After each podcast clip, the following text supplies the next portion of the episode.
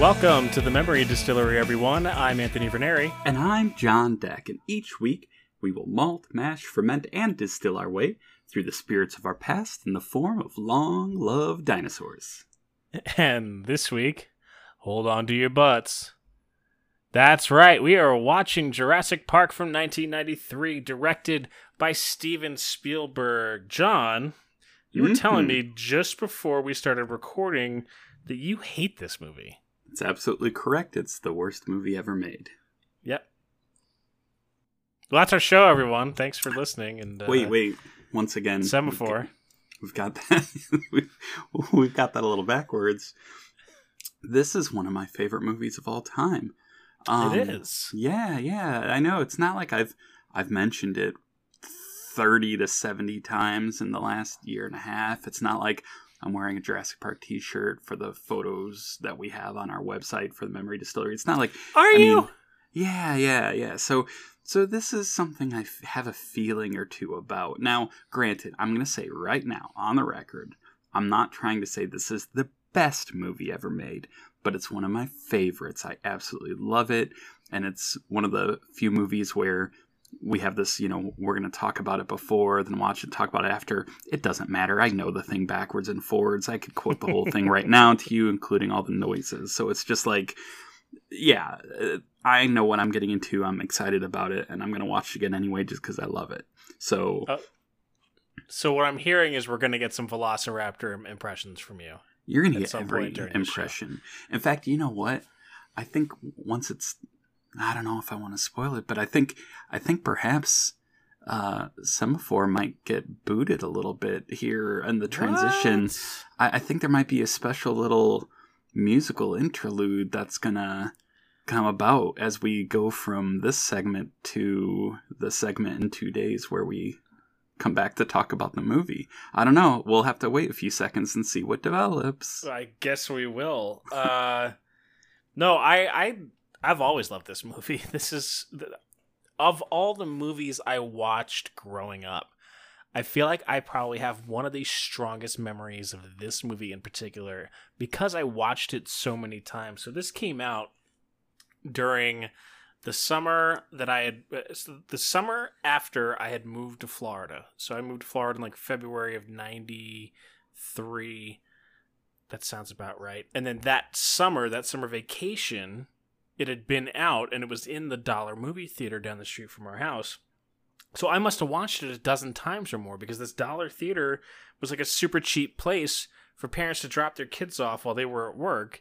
And you could like drop your kid off for ten dollars and they could watch two movies and play arcade games and load up on popcorn and soda. So like it was a Mm. no brainer for parents, like, oh, it's better than paying for daycare or, or a babysitter. And I granted the, the theater staff all fucking hated us, but like you know But you get that everywhere you go, right? Well, pretty much, yeah. Yeah. That's that, that that's my life now. So Do you do you know approximately how many times you saw this movie in the theater? I want to say it, it had to have been a dozen or more times. Yeah, this I I've seen this movie in the theater more than any other movie, um, and I know it's eleven times. It was 10, 10 times was the nice round number back when it first came out, um, and and that was you know full price cinema, no dollar theaters. That was just all excitement. 10, 10 viewings in the theater within I'd say maybe the first two two and a half weeks it came out. Like it was Jesus. I kept going back. I was taking every person I could find. Like people, you know, like I just wanted an excuse to go back and watch this. It just was the embodiment of my childhood dreams and the special effects and the sound, especially. The theater I was going to had an amazing sound system and nothing. There's had been no film before, and maybe since that, just the sound effects alone had such an impact. So, yeah, I saw it 10 times when it first came out and then when it was re-released like in 3D IMAX just a few years ago, not re- that I long ago, that, yeah. I went and saw it again, of course, you know, opening night, and and it was still fun, and I still loved it. So, so yeah, I mean, I have a strong attachment. Obviously, seen it a ton, and then since it's come out on, you know, on on, on video on demand, all those different words, you know, of course, I've had it on VHS and DVD and Blu-ray and digital. So, but like, I, I can't even imagine the number of times I've watched. I just have no comprehension because for a long time it was just one of those comfort movies I would just throw on when I just wanted something to make me feel good. Like, so it's it's ingrained into me. I'd say we've we've done the Princess Bride before, and that might be the only movie I've seen more times than this. Yeah, I mean, say, saying that it's a dozen or more is probably being conservative. It's been a lot of times that I've watched this, and even more so now that I have a kid, because like my kid was obsessed with this movie, and and still will watch it very frequently. We just took uh, a few weeks ago. We took a road trip to uh, Grand Junction, Colorado, to go hit up the wineries, and like we have the the Blu-ray player in the car, and he had it playing, you know, in in the back seat of the car. Now I Uh, have to say, I have to say that in, in a, a a surprising twist. I don't know if I'd call it a twist, but something maybe a little bit shocking. Um, I have someone who I'm going to watch this movie with, who is my age but has never seen it before. What? So I'm. You never know. I, I don't know if it's going to be a positive, middle, or negative reaction, but um, yeah, I. It's just one of those things where you don't you don't run into too many people like someone who's a lot younger. Like you know, okay, yeah, maybe it just wasn't their thing. It was never around. But this, I feel like it's one of those iconic movies that there's probably about ten or fifteen or so that it's just like what, you know, that that shocking thing. So That's so we'll see. That's further further reason to uh tune back in with us again after the you know thirty second break or whatever. yeah, because I I definitely would want to to know what their reaction to it is, you know, for their for their first time watching. A quick little anecdote before we jump into the movie. Um, that same dollar movie theater that I watched it so many times uh, during one of the viewings, probably my ninth or tenth viewing of this movie. Uh, during the iconic uh, T Rex uh, flare scene and the rain and all that stuff. Uh, Spoilers. Yeah, I know spoilers, right? Well, some somebody would have spoilers if you know the person you're uh, watching this with was listening right now. Uh, during that whole scene, the roof in the movie theater uh, gave out during a thunderstorm, and so uh, a bunch of us got soaked in some nasty roof water uh, to really add a fourth dimension to the Nice. the uh, the whole movie. It was uh, it was an experience to say the least. Uh, we're gonna go and watch Jurassic Park right now. It is currently streaming in a few different spots. Uh, most notably on Netflix. So if you have Netflix, go ahead and watch it there, or grab it from your Oh yeah. personal streaming library, or you can watch it on any of those streaming rental services that I talk so, so much about.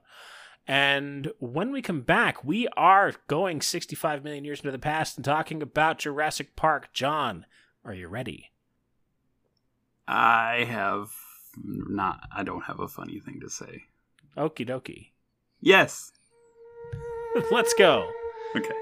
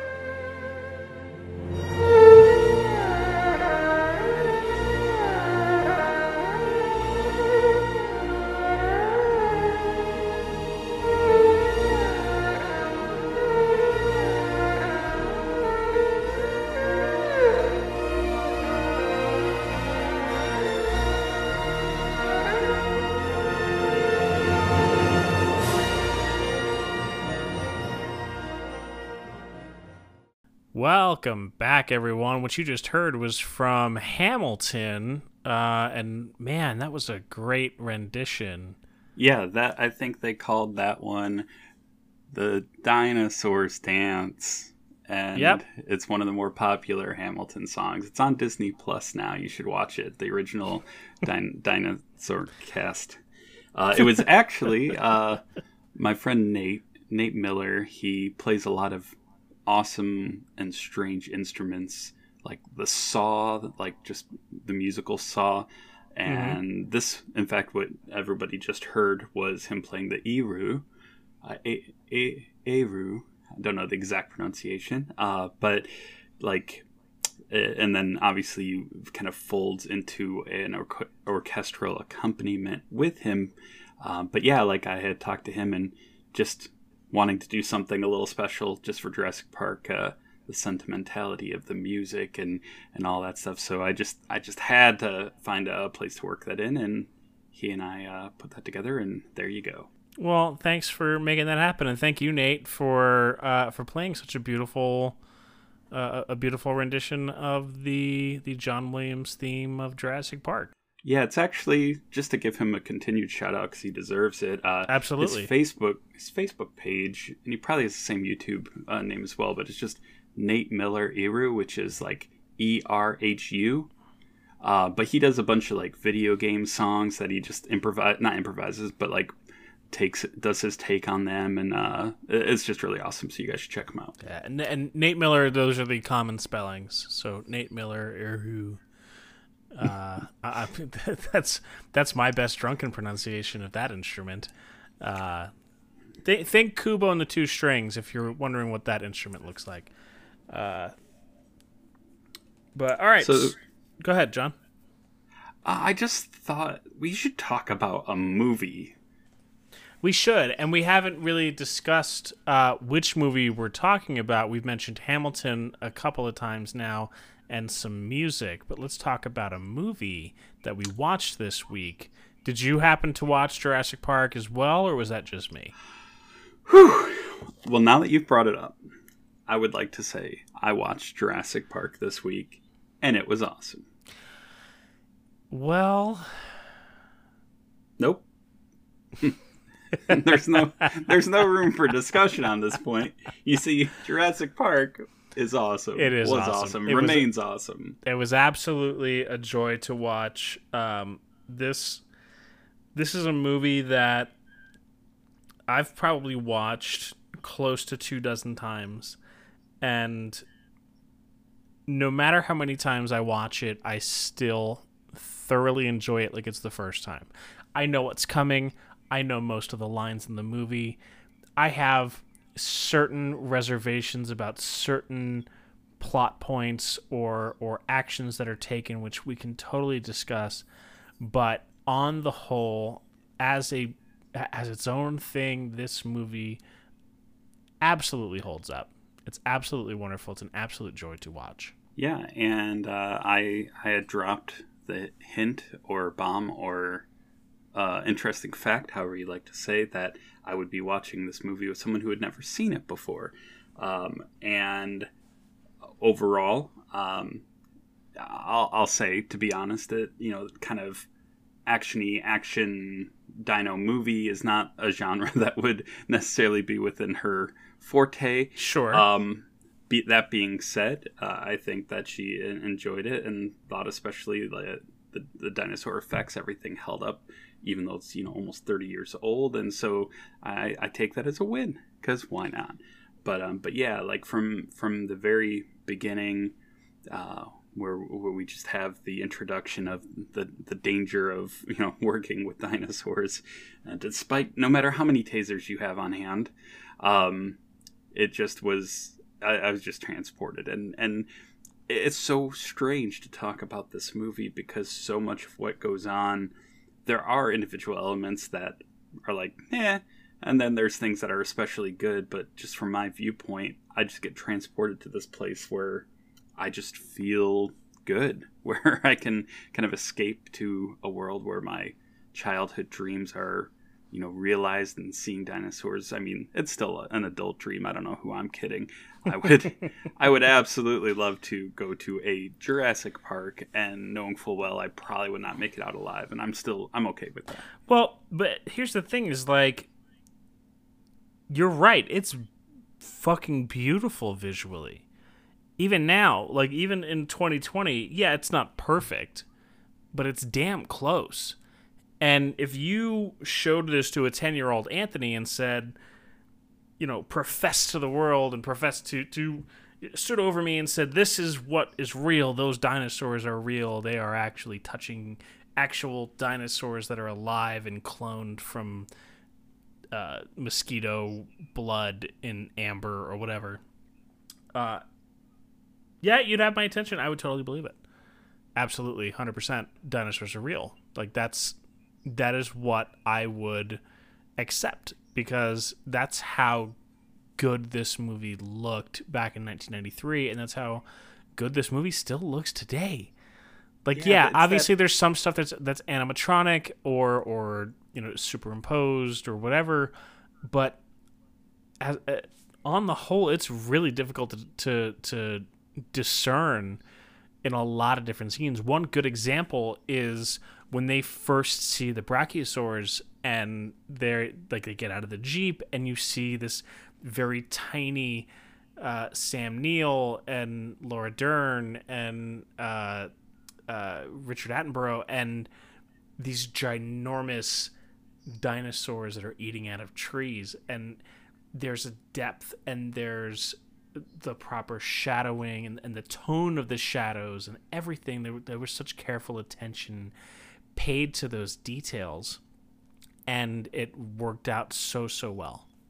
Yeah the, the the lighting the texture the scale of it all and and when especially when you're in a theater or if you have a particularly boisterous sound system um, like when any of the dinosaurs the large ones are moving about whether it be a tyrannosaurus rex or a brachiosaurus you have that deep bass when their footsteps hit the ground like it just it just shakes the world and and like that that legend of you know the naming of uh, dinosaurs coming you know of the thunder lizard and all like just employing that feel for the enormity just getting that scale right i think was very important and they they did a, a great job of it. I feel like even in sub- subsequent movies i mean subsequent sequels uh, of jurassic park there are times when they lean more heavily on CGI than they do on practical effects and puppetry and animatronics and all that good stuff. And there are times when you know it's more advanced technically, it just doesn't look as real. It doesn't feel very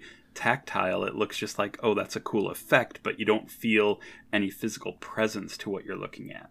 Yeah, and I think that the depth that comes from sound in this movie is, you're right, especially poignant. Like I watched this on surround sound with a subwoofer, and I I I made sure to turn the bass up just like a notch or two above what I had it because I really wanted to get that that feel because I knew it was coming. So I wanted to get that nice rumble from you know footsteps and and even roars, and it it paid off in in you know absolutely uh, it was wonderful. Uh, one thing, real quick, uh, we've now both said animatronic. I believe the correct pronunciation is autoerotica. Autoerotica, yeah, that's definitely the right way to say that. It's not an awkward joke that was really inserted into a, like, I, I love how the like let's let's get the kids in the room. Let's make this a family adventure. Mom, like, what does autoerotica mean? Can we put just a, like a little joke in there? Because it'd be funny to us. It's like straight faced delivery. He really thought those were interchangeable words. You can't argue. I guess, and he's a lawyer. He's a lawyer, so he knows words. Oh man. So you were trying, basically, you were trying to get the, the audio controls just right for uh, the maximum experience, right? Agreed. Yes. Well, Anthony, the kind of control you're attempting simply is it's not possible. Well, you know, I spent so much time on whether or not I could that I didn't really think about if I should. Yeah, I'm sorry. We should just edit that out. That was We a- should. That was terrible. That was just there was no energy, no real good. That was just poorly crammed in there. It just it sounded just like funny to me. autoerotica. Yeah, it's just like autoerotica. Oh, we have become the things we mock. the snake has eaten his tail. Uh, you know, one element of this movie that stays with me, even God, 27 years now since this movie came out.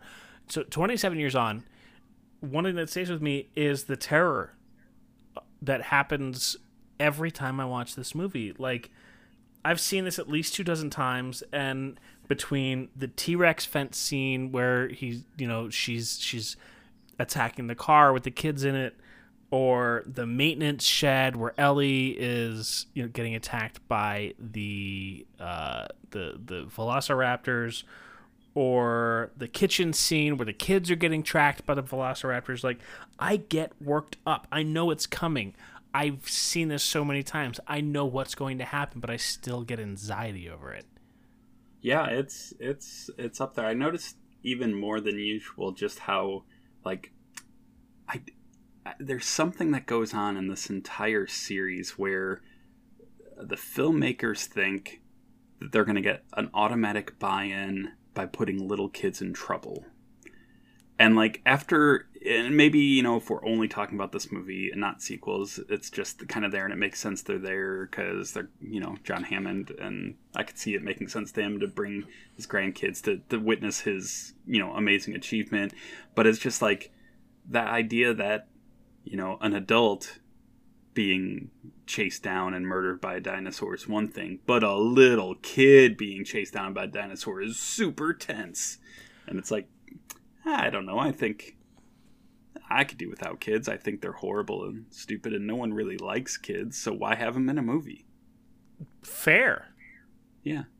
Uh, disclaimer, real quick. Uh, John's not on. I'm actually recording this separately. Uh, I don't necessarily feel the same way about kids. I have one of my own. He's wonderful, and I have nieces and nephews. They're they're lovely as well.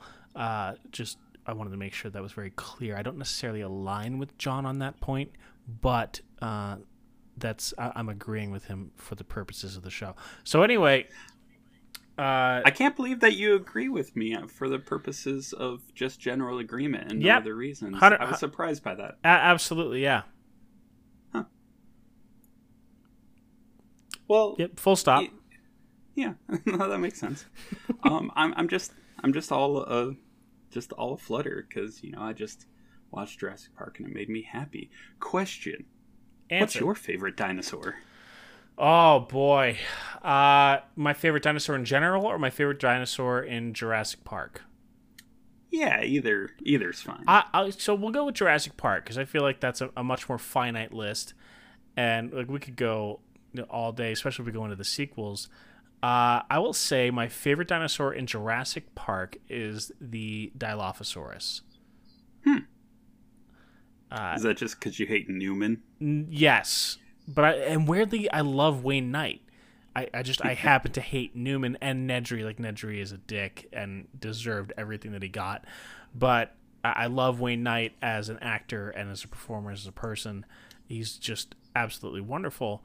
Uh, but the the scene uh, where he's got the Dilophosaurus there and he's like got the stick, get the stick, get the stick, stupid. Yeah, no wonder you're extinct. Like that whole interaction between him and this dinosaur is just fantastic, and getting, you know, get, getting the, uh, the, whatever the venom all over his shirt, and he's like, it's all super sticky, and then he gets it in his eyes, and then that entire Now, I- thing was just, I probably one of my favorite scenes in the movie.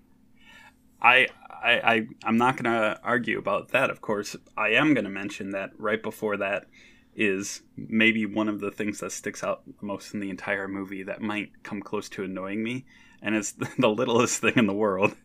It's such a small thing, but for for the amazing job they do throughout this entire movie on the audio editing side of things, Mm-hmm. Everything from the levels of the the musical score to I have a feeling I know what you're going to say. you you should because you've seen this movie before a lot of times it's when he's going down to hook up the you know the uh, good old thingamajig with the thing on it. What what what the hell? What is The that the winch, the, the winch. the winch yes the winch. And he slips on the waterfall thing and falls and slides down. The there's a slide whistle. He gets the cartoon slide whistle. Just as he's falling and it's and it's so it's like I it irritates me so much that that exists. I really ought to create a version of this movie for myself where I just edit that sound out because uh, There are two Wayne Knight sound bits, and that's one of them. The other one is a little less obvious unless you're paying attention and have seen this, you know, a couple dozen times.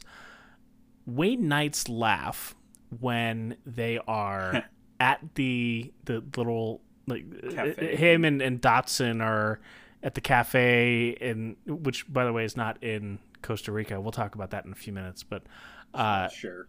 the they're at the cafe and like Dodgson opens up the the Barbasol container and he does that laugh. That laugh is prevalent throughout the rest of the movie as a sound that the dinosaurs make. Oh, really? Like and it may not necessarily be the same exact sound, but it's very similar. Like it's that very high pitched whine like but it's but it, it- just- it's I just found louder and it's more pronounced and you get it with like the velociraptors especially. Yeah, I think now is the best time to do some of our dinosaur sound effects. that's my t-rex. That's That's my Goldblum. nice. Um, no, uh, I think goldblum is not a dinosaur yet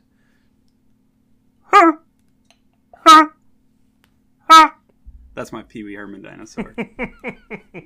Oh, yeah, they. have make a you lot of seen the cut have you seen the cut where pee-wee herman is chasing the jeep No, I have not. Oh God, it's so great! Everyone, go look this up on YouTube. Look at Pee Wee Herman Jurassic Park, and it's Pee Wee Herman on his bike, uh, as the, in place of the Tyrannosaurus Rex chasing the jeep that Ellie and Muldoon and uh, and Ian Malcolm are on, and Yeah, that's It's- it. Sounds pretty awesome. it's pretty amazing. It's very funny. It's very enjoyable. I would go watch it. Uh, so I, I mentioned, uh, and we'll get back to the plot in a few minutes, but I mentioned that the the cafe is not actually in Costa Rica. Most of this film was made in Hawaii, uh, Mhm. specifically on the island of Kauai, and I had the opportunity to go on vacation with my wife and my son to Kauai, and we went and we checked out a bunch of these spots. We went to like uh, the overlook of the landing pad where the helicopter takes off and lands, and uh, we went to the. We didn't get all the way up to where the gate was, but we went up to sort of the the trailhead. Uh, but it was very rainy. It was very slippery. We didn't want to take any chances. The the gate, No as, as I understand falls. it, is gone. Yes, the slide whistle falls. Uh, the, as I understand it, the gate is gone, but uh, the the location is like a marker there or something like that. Uh, and you know, a bunch of the the different sort of visual, uh, like the, the the landscape shots and stuff like that. We got to see a whole bunch of that. It was very very cool. But yeah, most of this movie, I don't think any of this movie was actually shot in Costa Rica. Uh, or Did you get to see any of- Costa Rica? Did you get to see any of the dinosaurs? I did, but they had dinosaur tour? already evolved into chickens. Yeah, that happens so much. It does. Yeah, it's a six foot turkey. That doesn't sound scary. so, what could you possibly have a problem with in this movie that would distract you from the pure glory of existing dinosaurs? Well, you've talked about it in a different episode. Uh, my chief complaint is with Lex. Mm-hmm. Uh, so Lex was played by the same little girl who was in Tremors. And my chief complaint is this. So she professes herself to be a hacker. She's, mm. she's very, very, very, very smart, very, very good with computers. But when she s- sits in front of the computer when they're trying to get the doors locked and says, Oh, this is Unix, I know this it takes her forever to get to the door locks. You're a hacker and you're messing around with a GUI, a, a graphical user interface. Why aren't you pulling up a command line and, and pulling up directories and figuring out where you need to go? You know why it doesn't bother me? Because she's a kid. She doesn't know anything. Everybody, every kid thinks there's something. Like we said earlier, Anthony and I are total agreement that kids are horrible. And this kid, given the grown ups false hope, you know, they were able to just kick back, relax, lean against that door, and just be like, yeah, do your hacking thing. And by hack, she meant click on the boxes labeled the thing. Like, I hack all the time on my computer. I'm an expert hacker. Sometimes I want to open Google Chrome and I, I hack into the computer and I click on the Google Chrome button. It's amazing. Like, I could probably save us from dinosaurs quicker than that, stupid kids. Hey everyone, it's Anthony again. I just really I want to make sure that everyone is aware. Again, I do not necessarily agree with John about kids. I I'm fine with kids. They're they're perfectly fine. They're I, I don't have a problem with kids. It's this is pretty much a John Oldney thing. Just want to make sure everyone's aware. All right, I'm going to drop us right back where we left off, and there we go. And that's the last time I'll do my Richard Attenborough impersonation. Well, you know, I, I thought it was pretty good. So if you wanted to do it again at some point, like that's totally fine. One other minor issue that I had, hmm and it's very minor, and I understand why it was sort of overlooked. It, it turned into kind of a, a, a, a good plot point and a good visual thing. The fence, the perimeter fence, uh, when uh, when Alan and the kids are climbing up and over and back down, there were numerous gaps where Tim and or Lex could have fit through the gaps in the fence. Anthony, Anthony, Anthony. I hate to keep coming back to this, but kids are stupid. And this movie did a good job of showing us the truth in the matter. And so they just they they saw their their superior, their elder, go up and climb over, and they're like, "This is the only way." And so you know, I you can't blame the movie. It just showed that kids are kind of dumb. But let's let's stop talking about how dumb kids are because no one wants to hear you, Anthony, profess how that's your definitely your opinion over and over again. I right. Think that, no, yeah, yeah. I, I agree. I don't think that anybody wants to hear any more about how, how how dumb I think kids are. Hey guys, it's Anthony. Real quick, just one last time. Uh, I don't think kids are dumb. Uh, There's a lot of really smart kids out there, and this is mostly a John thing. So just wanted to again bring that up. Uh, back to the show. So anyway, uh, Hey, hey, hey, hey! Hold on one second. I have what's that over there, Anthony? Hey, everybody, it's John. Uh, I just want to take a second while Anthony's distracted by me pointing at the shiny thing on the other side of the room. Hey, what's and the let shiny you know thing? that that uh that uh, we we definitely we both are big fans of kids. It's just a bit I'm doing uh, for the show, but don't tell Anthony because because then he'll probably want to show me pictures of, of his kid.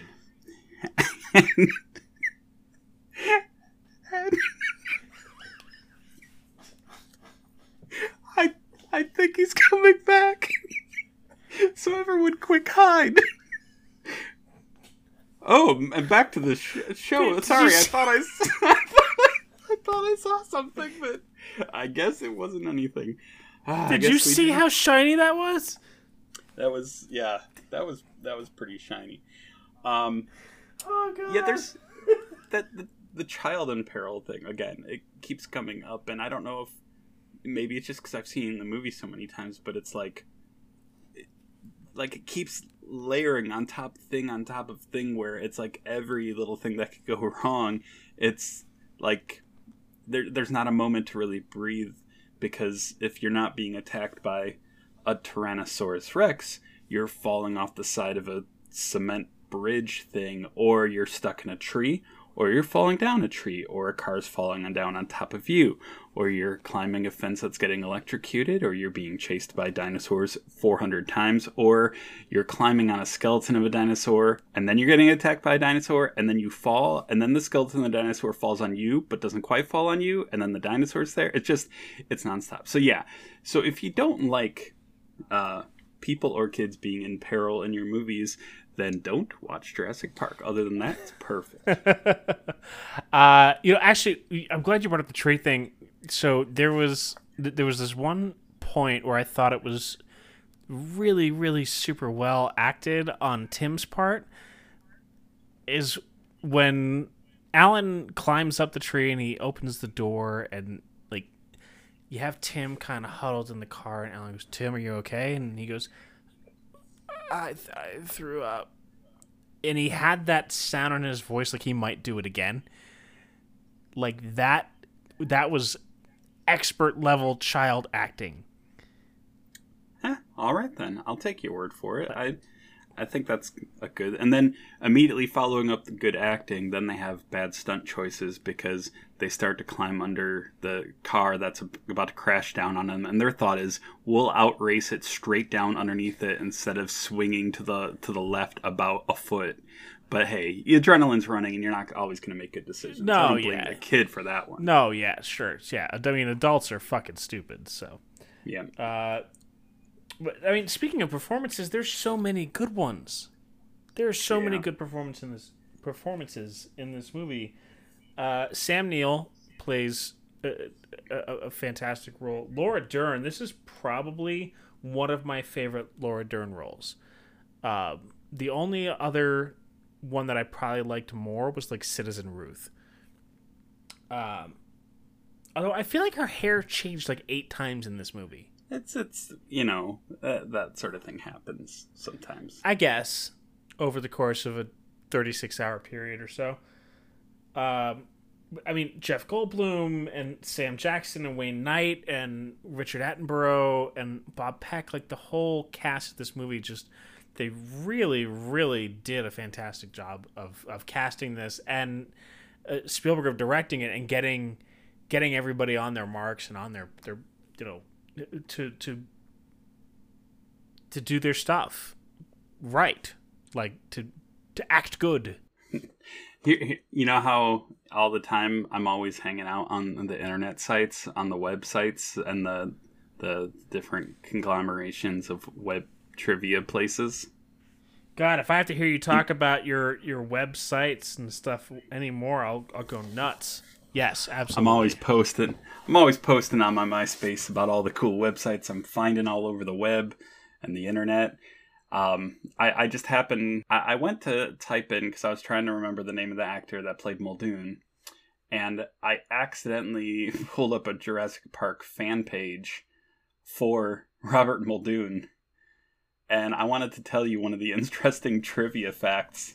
One of those little known things that you never would have noticed on your own okay but this is something that if you're a real fan, um, it turns out Muldoon hated the velociraptors more than any other of the carnivorous dinosaurs. i'm So, you know, you probably didn't notice that because you, you know, you're not a real fan. Um, but yeah, apparently his character just wasn't a big fan of them. which is wild because he worked directly with them almost all the time Yeah. So that was Bob Peck who played Muldoon. good, good job. incredible Clever girl. clever girl my favorite, my favorite quote unquote ugly Christmas sweater is the one that I own, that has three uh, velociraptors on it, adorned like kings or wise men, but it's the three clever girls because it's like three velociraptors and. And it's great, and I love it. It makes me happy. I, I enjoy it so much. When I wore it to work a couple years ago, one of the guys I worked with it was just like, how can I get that sweater? And he immediately bought one for himself online the day that I wore it to there. So, ah, good times. That's amazing. You know, there was something that I had actually forgotten from previous viewings, and it was really honestly, it's kind of the opening sequence. Like when when it started up, I, I kind of had vague recollections of speaking of uh, Muldoon, the the whole raptor transport scene at the very very beginning of the movie where the uh, the gate operator gets eaten or or killed at least. Um, I had forgotten that that scene even happened, and so when it opened up on it, I I had a momentary kind of surprise, uh, followed by oh yeah, that's what this was. One scene that immediately followed it, I had no recollection of, and that was of uh, uh, what's his face, the lawyer, um, The blood sucking. the blood sucking lawyer Gennaro on the the raft on his way to the amber mine. And I don't know if it's because I saw those two scenes as sort of inconsequential to the overall plot of the movie, or if I just got old and forgot. You gotta, Eh, It's probably that I got old. Uh, because you need you need to set up why they need you know so-called experts to evaluate this this park anyway. It's not because Hammond just really wanted that. It was just for insurance purposes, and so they well, had it to- wasn't even insurance; it was investors. It was just the investors that wanted it. The investors were all insurance agents. That's another fun fact on the Oh. Muldoon website. Interesting. I had no idea. Um, another interesting fact on here was um, apparently there's going to be a, a Jurassic Park 2, and that Muldoon will not be in that movie because he is presumed dead. I mean, it looked like he did kind of die a little bit in. But we never Jurassic we never Park. saw a body. Uh, that is a universal movie rule: is that if you don't see a body, it's you know it didn't happen. but I wonder if maybe we just didn't see a body because it would have been pretty fucking brutal. Yeah, or it would have revealed that he was actually a cyborg. Hashtag Terminator 3 Rise of the dinosaurs. Rise of the Dinosaurs. and then Muldoon just walks around and he, he has all the same quotes, but now it's a different context. Oh, and- oh wait, and no! so he- Ri- Rise of the Dinoborgs. Rise of the Dino. Fuck. I'm have to edit the shit out of that could ed- now. yeah, edit that in. Definitely fix that in, in post. Um, but I love how you could really you could just mangle and push in a lot of his lines, and it would turn out to be a good Terminator type movie crossover because you have him like in the beginning when when they're transporting the raptor, and he's like, "Shoot her! Shoot her!" Like Uh, that you would mean, be his mean like Sarah Connor? yeah, uh, shoot Sarah Connor and that baby boy because no one likes baby boys. That because kids are stupid. I mean, I didn't say that. It was the Terminator movies, and his other line: "They should all be destroyed." That's another one, except he's talking about humans instead of raptors. Yep. I mean, it just works for pretty much everything. Clever I'll be- girl, When he goes to the bathroom and he's like, "I'll be back." I'll like, be back. Yeah, I mean, classic. It writes itself. It does. Quiet, all of you. They're approaching the Terminator paddock. but yeah, that I think honestly, we're having I can have a lot of fun talking about this movie, but I have a hard time staying focused because the the beauty of this movie to me is is more ethereal than it is locked down and, trapped within the workings of the plot. And i mean like you said the performances are, are, are great across the board especially considering they're acting against you know puppets or dinosaur stand-ins or not not a lot of green screen but you know in some instances not a lot of action and activity and and so like there are so many things that that go right in this that just make it feel kind of like a wonderful far off believable place that like when you do bring up little parts and that may or may not be that great it's like oh yeah i guess i guess someone who is just casually observing this movie could kind of pick it apart and just like a reoccurring theme i think throughout the summer blockbusters this should be my thesis if i was doing uh, if i was going for uh, my doctorate in summer blockbusterology. It, it would be one of the main ingredients of most super block super summer blockbusters is that like you have to turn off a little part of your brain and just have fun with whatever you're being presented. Otherwise you could just tear these things apart because they're supposed to be ridiculous.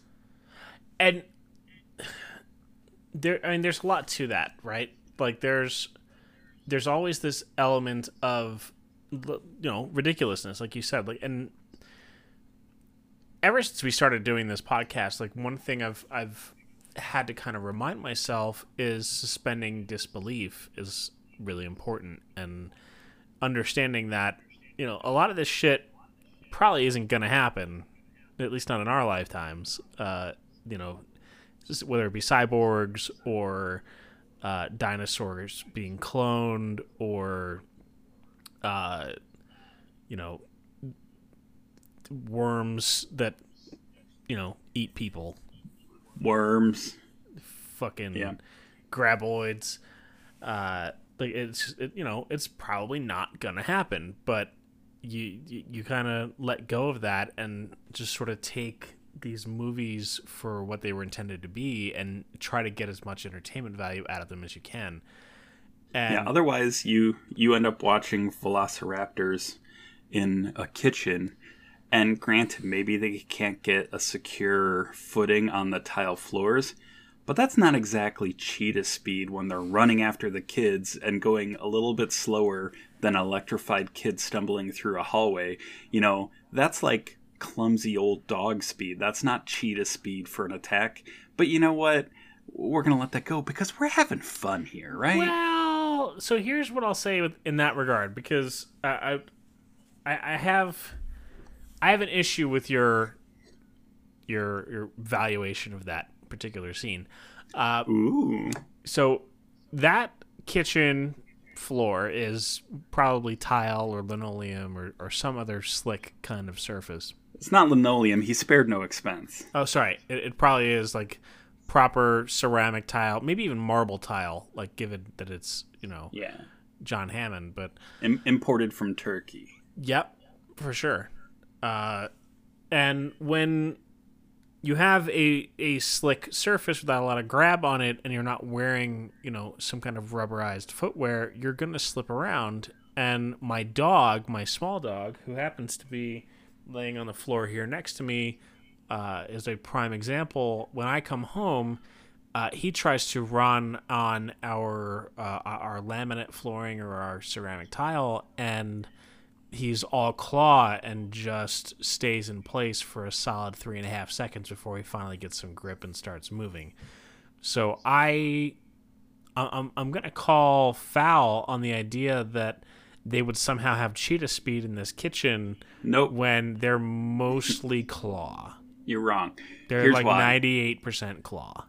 Right. Okay. Mostly 98%, all the same. But this is what they should have done. And I know why they did things the way they did it is because they wanted to frame a shot between the legs, you know, of the raptor chasing the, the people. Like they like that shot, so they used it.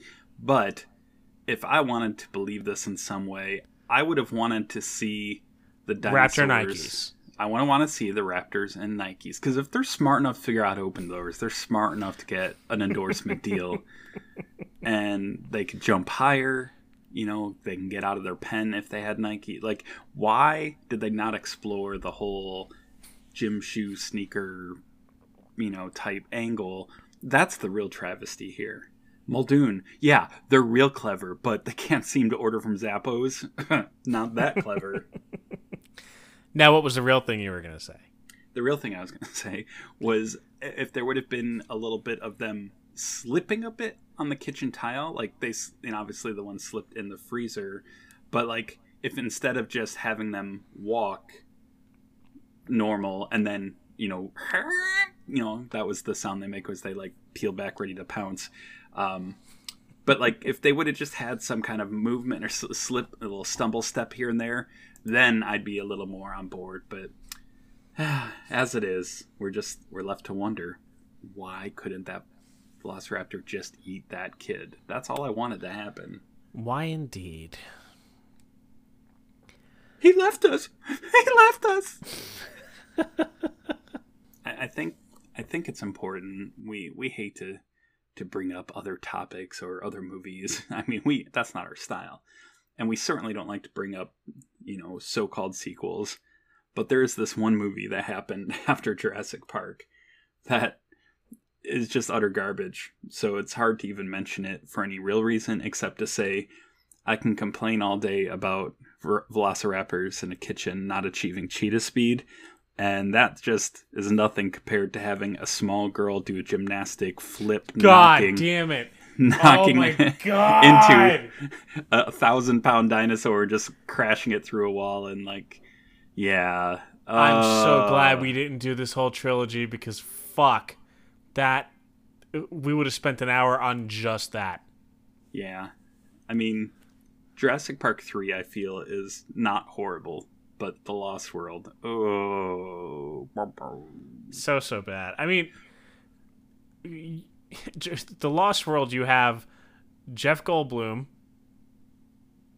hard stop, and then at least in Jurassic Park three, you have Sam Neill comes back, and you have William H Macy, and you know you have you have Sam Neill, you have William H Macy, you have Téa Leoni, and like you have this this cast that you know is conducive to making at least a halfway decent movie. The Lost World, not so much. And You know what happens in, in The Lost World? There's a, a, a kid that's in peril from, from dinosaurs. You know what happens in Jurassic Park 3? There's a, a kid who's stranded on an island, island after a parasailing accident who's threatened by dinosaurs. You know what happens What? in Jurassic World? Two Oh, wait, there's kids in a ball, kid right? and a teenager in a ball getting chased by dinosaurs. You know what happens in the sequel, Jurassic World, Fallen Kingdom? There's still kids who are in trouble because they're like, "Oh, I'm gonna go and look and see what kind of secret experiments are happening." And oh, What's behind this cage? I yeah. got caught. Ah. So it's a it's a theme. It's a You know- it's a you know Looking at the cast of Jurassic Park or, or at the Lost World, it is a little hard to understand why it was so bad. don't make us watch it. I'm not. I'm not. Ugh. But I'm just saying, like, you have Jeff Goldblum, you have Julianne Moore, uh, you have uh, Richard Attenborough's back, and Vince Vaughn is there, and Peter Stormare is there, and like you have at least a few halfway decent actors in this movie. Why wasn't it good at all? And honestly, I really liked the Lost World book, the novel. Um, Sure. So I was I was triply let down by what they didn't manage to do with the the movie sequel. Um, and and yeah, the the Jurassic Park original book by Michael Crichton. Like I I I read and reread that thing many times just because I was so into it. So I have My, to my kid is almost completely worn out his paperback of Jurassic Park. And like watching the movie when I first watched it the very first time, I was a bit distracted because there's elements that are not the same as the book, and I knew the book so well that a part of me was just reveling in and enjoying the experience of seeing all these dinosaurs, but a part of me was just a little distracted that certain scenes weren't included. Um, so I should have learned my lesson right there. I wasn't. I wasn't. Even though I was, you know, You well. know, but here's the thing: is like you could say the same thing for any movie franchise based on a book. If you look at yeah, uh, uh, uh, Lord of the Rings and how Tom Bombadil's not in it, like that's that's probably my chief complaint about the Lord of the Rings trilogy is that Tom Bombadil's not in it. let me just say one thing out of many, out of many, many things. The one thing. Um, the the, not the one thing, but probably my chief complaint. But the the point is, is like you have a a finite amount of time in a movie to get your your story across, and there's going to be elements that just don't make it in, or elements that are embellished from the original source material that just you know it's gonna alienate some people who are diehard, true, like purists to whatever the, the source material was, and you know, it, it is what it is. But like, I mean, there's, if- then if- there's going to be people like you who you know you understand. Okay, like I really love this book. I'm also going to really love the movie, despite the fact that not everything f- it's not going to be a a line for line remake of my Yeah. my you know this book that I really enjoyed. I feel like obviously one of the big advantages of movies over books is the the realization, the physicalization, the conjuring of you know images rather than it being just in our heads. And I'm not saying that's always better, but it, it's it's a different you know medium and it just kills me when there's like something that I loved visually from a book, some some image from a book that they didn't pull in or they didn't create or they didn't, you know, manage to weave into the story of whatever the movie was, whether it's for technical reasons or cost or edits or whatever it is. Like in Lost World, I remember just one of the scenes in my head that I wanted to have and I found out later was just cut and never really done. But it was one of the scenes where they're on a river, and I think is the Tyrannosaurus, I want to say. But it's like they're like, oh, we're safe, we're on the water, it's not going to come and get us, and then it like it climbs into the water and starts swimming, and it looks just like a huge alligator in the water going, you know, going after them, and and like I just love that scene in the book, and and that wasn't there, but by and large, I think a lot of times with these huge blockbusters, um, it, it feels like there's gimmicks that are presented and they're like let's just make a movie around that. And they don't always work so hard on on the script and they don't always focus on what's realistic and they don't always focus on you know the rooting the characters in a really developed sense of who they are and what their ambitions are and why why they're doing what they do like like they they touch on them they play with them but it never gets too deep and and that's okay like you don't have to have incredibly deep stories with with people like that but you know we can reference movies and we do that sometimes on the show on movies that we have nothing to do with what we're watching What? I- when have we I ever done that? But I, I think one of the movies we've referenced several times in other discussions that I will bring up again here is a movie like Logan, where Mm-hmm. you you have a comic book superhero, you know, super fantasy kind of world, a universe where they exist, but it's a grounded, real performance with lots of motivation and, and relationships and, and emotion. And it's just like, it's so deep and there's so much to it in the presentation that it feels as close to artwork as I see in a movie of that type. Um, but like, as much as I love Jurassic Park and all the all the many many many things that make me happy about it, it it's it, it's just a thing, you know. It's not it's not art. It is just a fun, enjoyable experience that makes me feel good.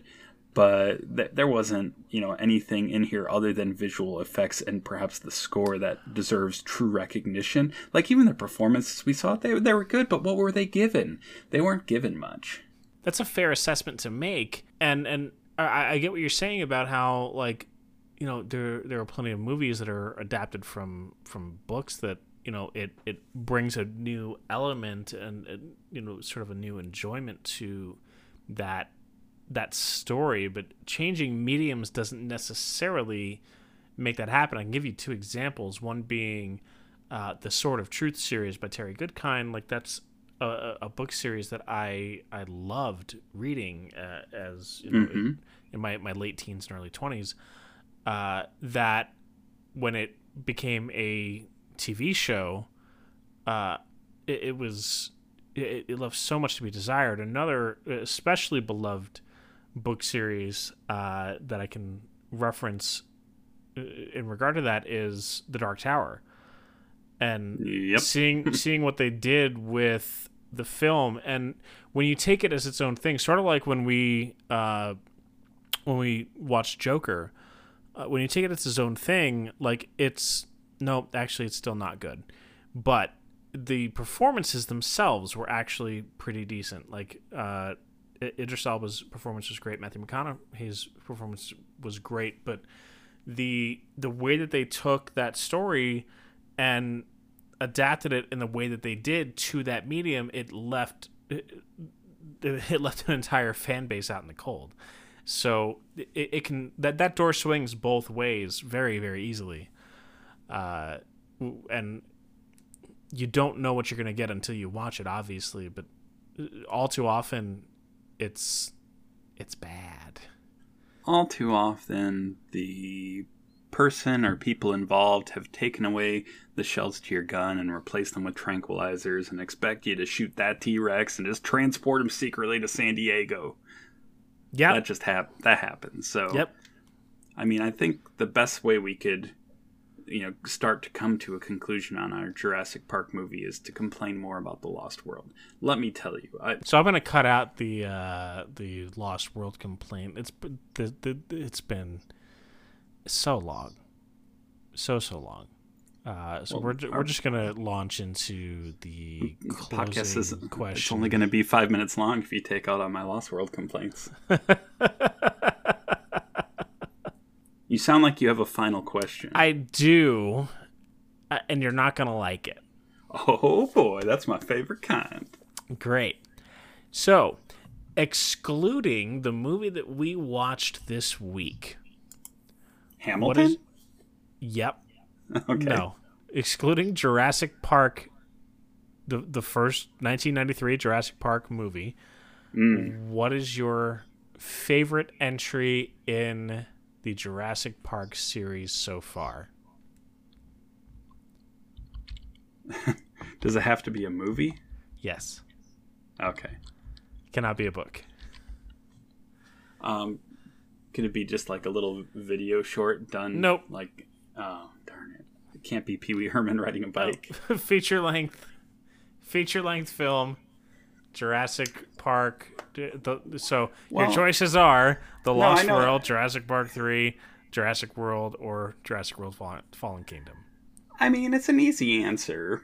The correct answer is Jurassic World because it was basically doing Jurassic Park again. And so, I mean, it, it got the least wrong. Um, you know, so it, it, it comes in at number one after Jurassic Park. Yeah, I mean that that was that was going to be my answer like is everything else is not good. I mean, Jurassic Park 3 is okay, but Lost World and Fallen Kingdom are just just not good. Yeah, I, I honestly, I'm trying to think. I don't think I've rewatched Fallen Kingdom, so I I've watched The Lost World more than once because I had to be sure that you know I just I couldn't risk that maybe I had like sustained a brain injury or something. But yeah, I'm willing to at some point when I have free time to rewatch Fallen Kingdom and see if it's if it's okay or not. Um, but yeah, I'm not holding my breath too hard and and honestly, I, I'll I'll watch it and I'm looking forward to it on some level. But Jurassic World Dominion, eh, I can't anticipate it being any good, no matter how they want to sell the premise to me. I've just seen too many of these movies to realize it's hard to hard to take a concept and really turn it into like a good movie with these. Well, so here's my counter to that is, and if you're looking at a a, a, bar graph of the original trilogy of Jurassic, You Park, know I am. you have Jurassic Park at, at the very top at say 100% good, and then The Lost World at like 20% good, and then Jurassic Park 3 at like 60% good. So if we're using that same scale, you have uh, Jurassic World at say 80% good, and then Fallen Kingdom at like 5% good. So No. there's a good chance we're going to get like a 40 or 50% good with Dominion. So you're so I, I take it you're in agreement about the best movie after Jurassic Park. Do you also feel Jurassic World? Yes. Oh, yes. But you, for sure. But the important conclusion is that you're saying Jurassic World: Fallen Kingdom is a lot worse than the Lost World. yes. Oh, okay. So you're wrong about that. Oh, Um, am I? Yeah, because they had shiny dinosaurs in Fallen Kingdom. Who doesn't want a shiny metallic looking dinosaur? That's cool, oh, I right? Yes, Yeah. All right. I've kind of I mean, you- you rethink. I've really changed your mind here. It, it's not a hard sell. Like, shit on top of shit is still shit. So. That's why I don't like kids. You can cut that out. I don't know what that means. I don't know Um, what that means either. oh god. All right, everyone. That is our episode on Jurassic Park, episode 69. Nice. Thank you all so much for listening each and every week. We distill new favorites from our past every Monday, so come and hang out with us and make sure you're telling your friends and your family and your coworkers to check out the Memory Distillery. We're available on Apple Podcasts and Spotify and uh, Stitcher and pretty much every podcast platform that you can think of. We're there. So, you know, direct your friends and everyone else to go and listen to us. Uh, we have a lot of fun, and we want you guys to have a lot of fun with your friends while listening to us. So, Yeah. there's that. That is an important thing. Having fun's great. Just the same way we have fun when we listen to music, whether it's for this podcast or otherwise. And this week, the music in our podcast was brought to you by a combination of Nate Miller, John Williams, and Semaphore. Not necessarily in that order. But the song Destroying the Evidence by Semaphore is most certainly the song you hear most often uh, in the beginning, middle, and end of our podcast. So we love to just throw it back to them, tell you guys check them out because it's really great music, solid albums that you can find just about anywhere you'd look for music. Also, please reach out to us at our email, memorydistillery at gmail.com. Um, we're, we're, that's, that's it. We finished. Summer blockbusters over. Summer's over. The year's almost over. What are we going to do next? Well, if you want to keep up to date with us, you want to keep up checking on Twitter at TMD Pod. That's our Instagram handle as well, as well as our Facebook page. Uh, some cool things on the horizon, something kind of revolutionary just around the corner, but you're going to need to tune in to see how can we top the summer blockbuster series. Uh, we got series on top of series on top of series, and we need you to, to stay tuned so we can get your feedback and you can keep us in line and make sure we do a good show. Uh, but we do thank you for listening to our podcast about one of the greatest movies ever made, Jurassic Park. And for that, I'd like to thank you personally as your main co host that loved Jurassic Park more than anyone else, John Deck. And I'm Anthony Verneri, and this has been the Memory Distillery. Dodgson! See, no one cares. we, we made choices. oh, man.